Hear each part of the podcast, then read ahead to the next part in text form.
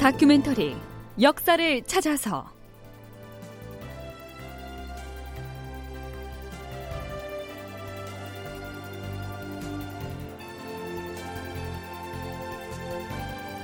제 797편 금산 전투와 의병대장 고경명.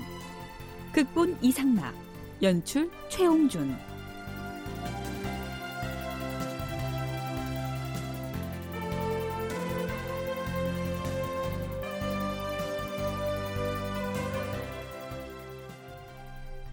여러분 안녕하십니까? 역사를 찾아서의 김석환입니다. 지난 시간에 창의사 김천일의 의병 투쟁을 탐색해 봤는데요. 전라도 지역에서 김천일과 동시에 의병을 일으킨 원로 선비가 있었습니다. 호남 의병의 상징인 고경명입니다. 이 고경명이 김천일과 더불어서 의병운동에 나선 내력은 이미 소개를 했었지요.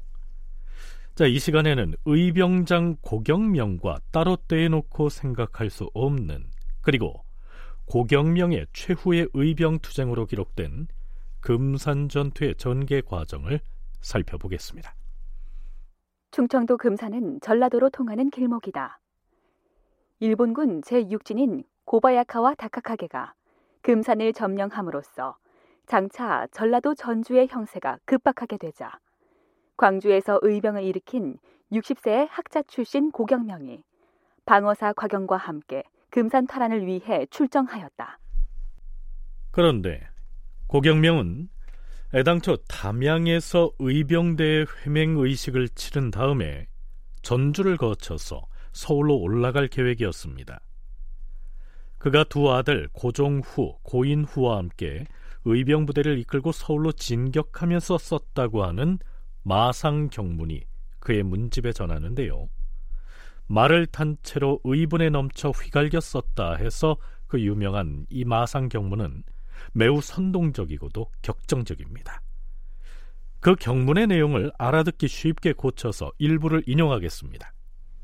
우리는 외적을 몰아내고 도성을 회복할 것이다. 서울로 진격할 것이니 나를 따르라!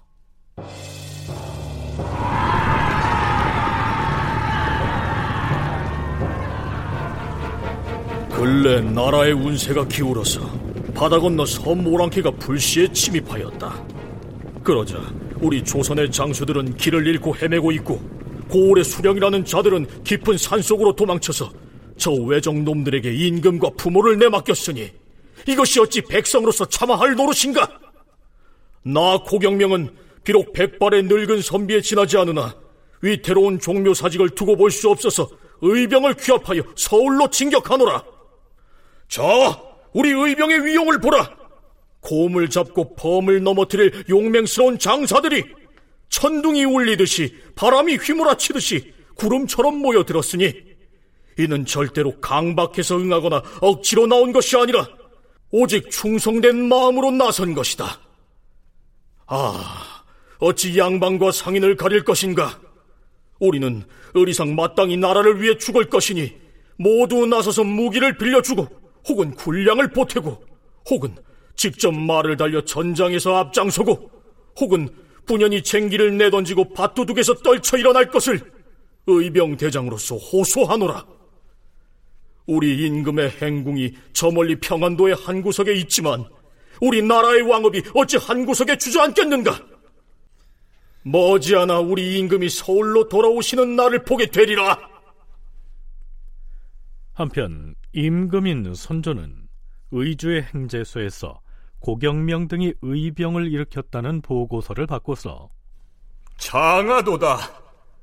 호남에서 의병을 일으킨 고경명과 김천일 등에게 하루라도 빨리 서울을 수복하여서 과인으로 하여금 그들의 얼굴을 볼 수 있게 하라고 이르라.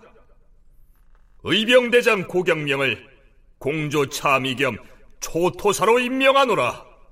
이렇게 관직을 주어서 격려합니다. 여기에서 광주 전남연구원 김만호 연구위원의 얘기 들어보시죠. 고경명의 의병은 5월 29일쯤 담양에서 회맹을 하게 되는데요. 그 담양 회맹에서 고경명이 의병장으로 추대가 됩니다. 그 고경명 밑에서 활동했던 분들은 남원 지역의 양대박 또 옥과의 유팽로 등이 함께 참여를 하고요. 그들이 이제 도내에 경문을 뿌려가지고 의병장을 모집을 합니다. 그래서 6월 11일이 되면 출전을 시작하는데 그때 병력이 6천 명으로 나옵니다. 이거는 대단히 이제 규모가 단일 의병으로서는 큰 건데요. 그래서 그때 6월 11일에 6천 명의 의병을 이끌고 고경명 군은 담양을 출발해서 빠른 속도로 손조를 구하기 위해서 북상을 하게 됩니다. 과연 고경명의 의병 부대는 그가 마상 경문에서 뿜어낸 그 기세를 몰고서 일본군이 점령하고 있던 한양 도성으로 진격을 하게 될까요?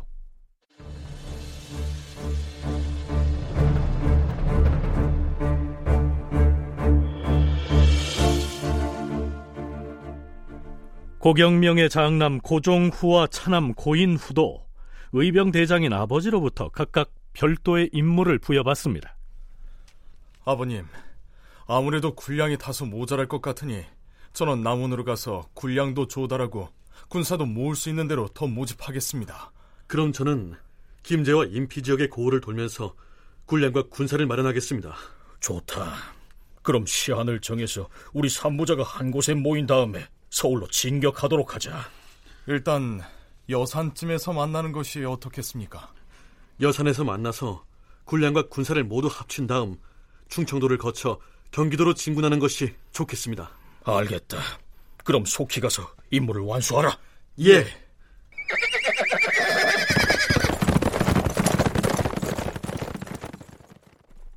여기에서 고경명 삼부자가 만나기로 한 여사는 지금의 전라북도 익산군 여산면을 말합니다. 그런데요, 고경명의 휘하 장수가 급보를 전해옵니다. 오오오 대장, 서울로 가는 길을 멈추셔야 합니다. 무슨 일인가? 경상도에서 전라도로 침입해 오려던 왜군 부대가 의령의 의병장 곽재우에게 패하여 길이 막히자 황강과 영동을 거쳐서 지금 금산으로 들어와 있다고 합니다. 뭐라? 외적인 무리가 금산으로 들어와 있다면 전주로 들어오는 게 시간 문제가 아닌가? 그렇습니다, 대장. 놈들이 전주로 진입하는 것을 막아야 합니다. 음, 그러면 금산에서 10여리쯤 떨어진 진산으로 가서 진을 치고 기회를 노려 놈들을 치도록 하자. 자, 모두 진산으로 가자!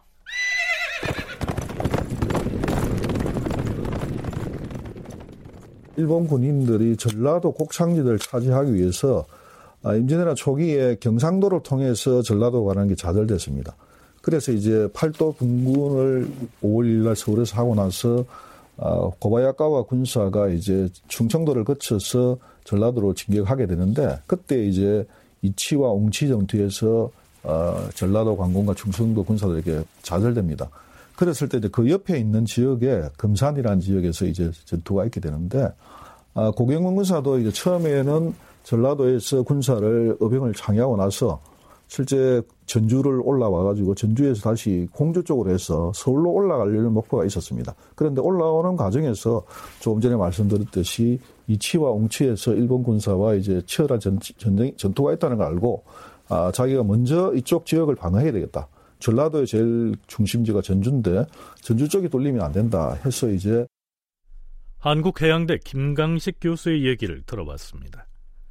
고경명의 부대가 진지를 구축하기로 한 진산은 금산의 서쪽에 위치한 지금의 충남 금산군 진산면이죠. 대장, 전라도 방어사 곽영이 외적을 공격할 때 함께 작전을 펴자고 제안을 해왔습니다. 마다할 이유가 없지 않은가? 그리 하겠다고 전하라. 그리고 우리가 이곳 진산에 진을 펼쳤다는 사실을 적군도 이미 알고 있을 터. 정예 기병 수백 명을 선발해서 선제 공격을 할 것이다. 공격을 준비하라. 이미 선발된 정예 기병이 있으니 당장 공격을 감행하겠습니다, 대장. 드디어 조선 의병의 기병 수백 명이 일본군이 점령하고 있던 금산으로 쳐들어갑니다. 그런데 첫 번째 공격은 성공을 거두지 못합니다. 고경명이 정예기병 수백 명을 보내서 적진으로 쳐들어갔으나 공격을 지휘하던 군관 김정욱의 말이 부상을 당하는 바람에 우리 군사가 일단 후퇴를 했다. 이대로 물러나면 놈들이 우리를 얕잡아 볼 것이야. 나중에 전면전을 벌이더라도 오늘 밤 우리 의병이 만만치 않다는 것을 보여줄 것이다. 날랜 병사 서른 명을 뽑아서 외적이 점령하고 있는 관청을 불지르고 지천례를 발사해서 토성을 공격하게 하라. 공격한 다음에는 바로 철수토록 하라.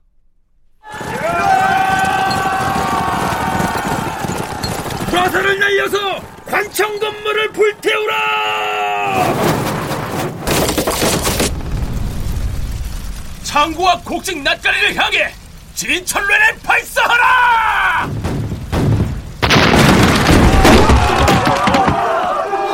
자, 모두 철수하라! 놈들이 몰려나온다! 활을 쏘아라! 이제 됐습니다. 외적이 대거 몰려 나오기 전에 일단 철수합시다. 철수하라! 모두 철수하라!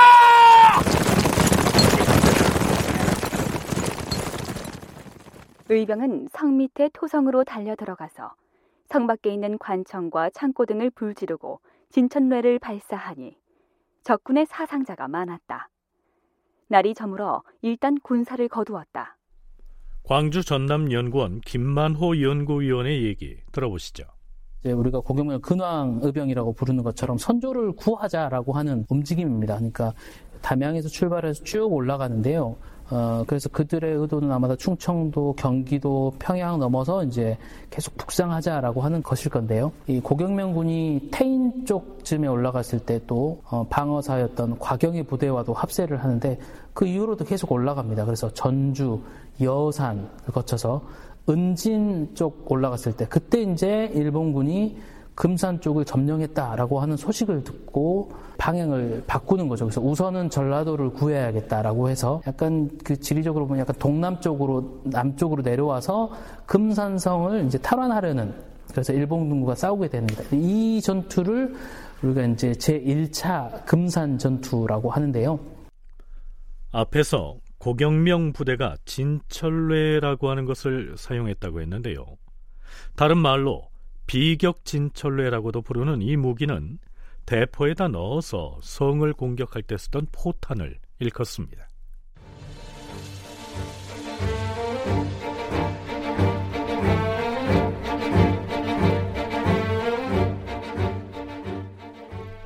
자, 그럼 금산 전투의 두 번째 공격은 어떻게 전개되는지 연려실 기술의 기사를 바탕으로 살펴보겠습니다. 제2차 공격은 다음날 새벽에 이루어지는데요. 고경명의 장남인 고종훈은 아버지인 고경명에게 일단 물러났다가 다음에 기회를 보자고 간청을 합니다. 아버님, 오늘 우리 군사가 1차 공격을 해서 승리를 거두었습니다. 이 승세를 유지한 채로 일단 물러났다가 기회를 봐서 다음에 다시 공격을 계획하는 것이 좋겠습니다. 지금 이 군막이 쳐진 곳은 의지할 데 없는 벌판입니다. 혹 저들이 기습이라도 해오면 그런 소리 마라. 아마도 네가 아비가 죽기라도 할까봐 걱정을 하는 모양인데 나는 기왕의 나라를 위해 바치기로 작정하고 나선 목숨이야. 전라도 방어사 과경이 작전을 함께 하자고 제의가 왔으니 새벽에 관군과 우리 의병이 좌우로 포진해서 공격을 감행할 것이다. 그리 알고 다시는 그런 소리를 입에 올리지 마라. 드디어 임진년 6월 10일 새벽. 자, 방어사가 지휘하는 관군은 동쪽으로 진격을 할 것이다. 우리는 서쪽으로 공격하여 외놈들이 도사리고 있는 성을 격파할 것이다. 자, 진격하라!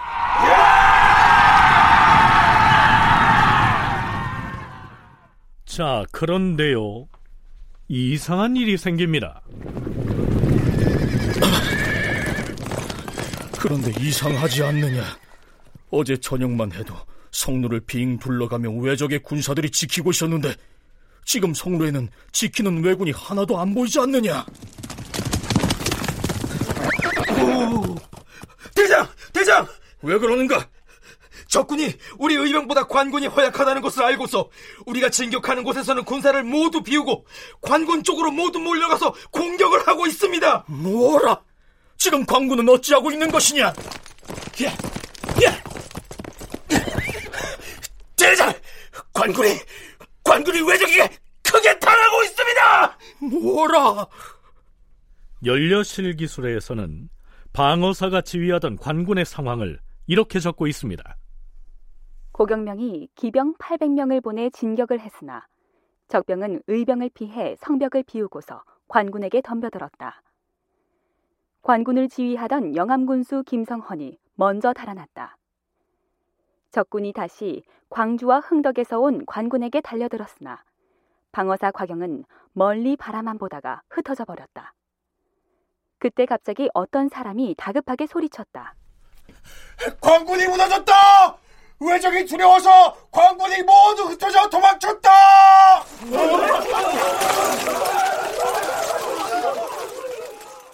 누군가 방어사의 진이 무너졌다고 소리치자 의병 부대도 무너져 흩어졌다. 대장! 대장! 왜 잠자코 계십니까? 왜적이 몰려오고 있습니다! 대장, 어서 말에 오르십시오! 나는 말에 타는데 익숙하지 못하다. 싸움에 패했으니 이 자리에서 죽음을 맞이할 것이다. 어찌 구치하게 살기를 바라겠느냐? 결국 의병의 장수들도 대장인 고경명을 두고 모두 흩어져 버리지요. 그런데 그 반대로요. 위기에 처한 고경명을 향해서 돌진해 오는 사람이 있었습니다. 고경명의 휘하장수 유팽로였습니다. 뭐라? 대장이 아직 빠져나가지 못했다는 말이냐? 어찌 대장을 두고 모두 도망가기에 정신이 없는 거야? 이리야!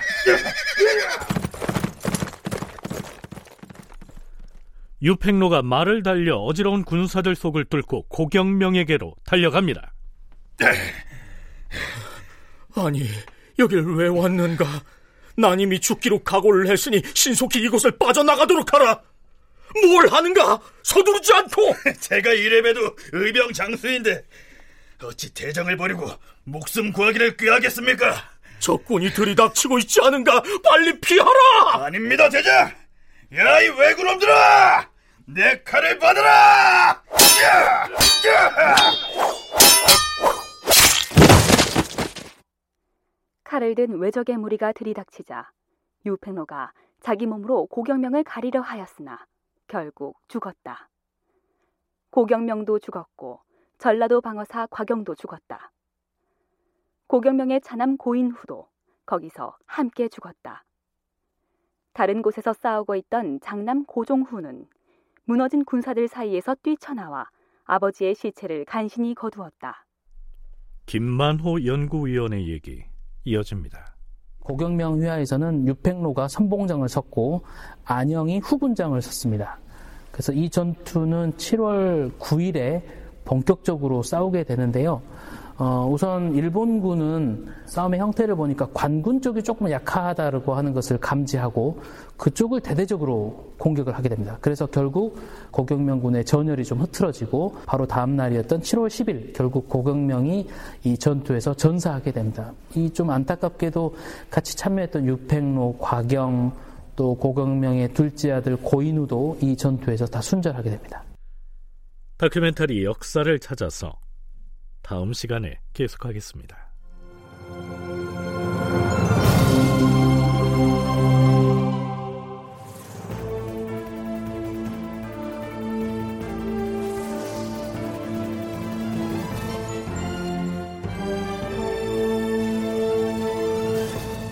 다큐멘터리 역사를 찾아서 제 797편 금산 전투와 의병대장 고경명 이상락극본 최용준 연출로 보내드렸습니다.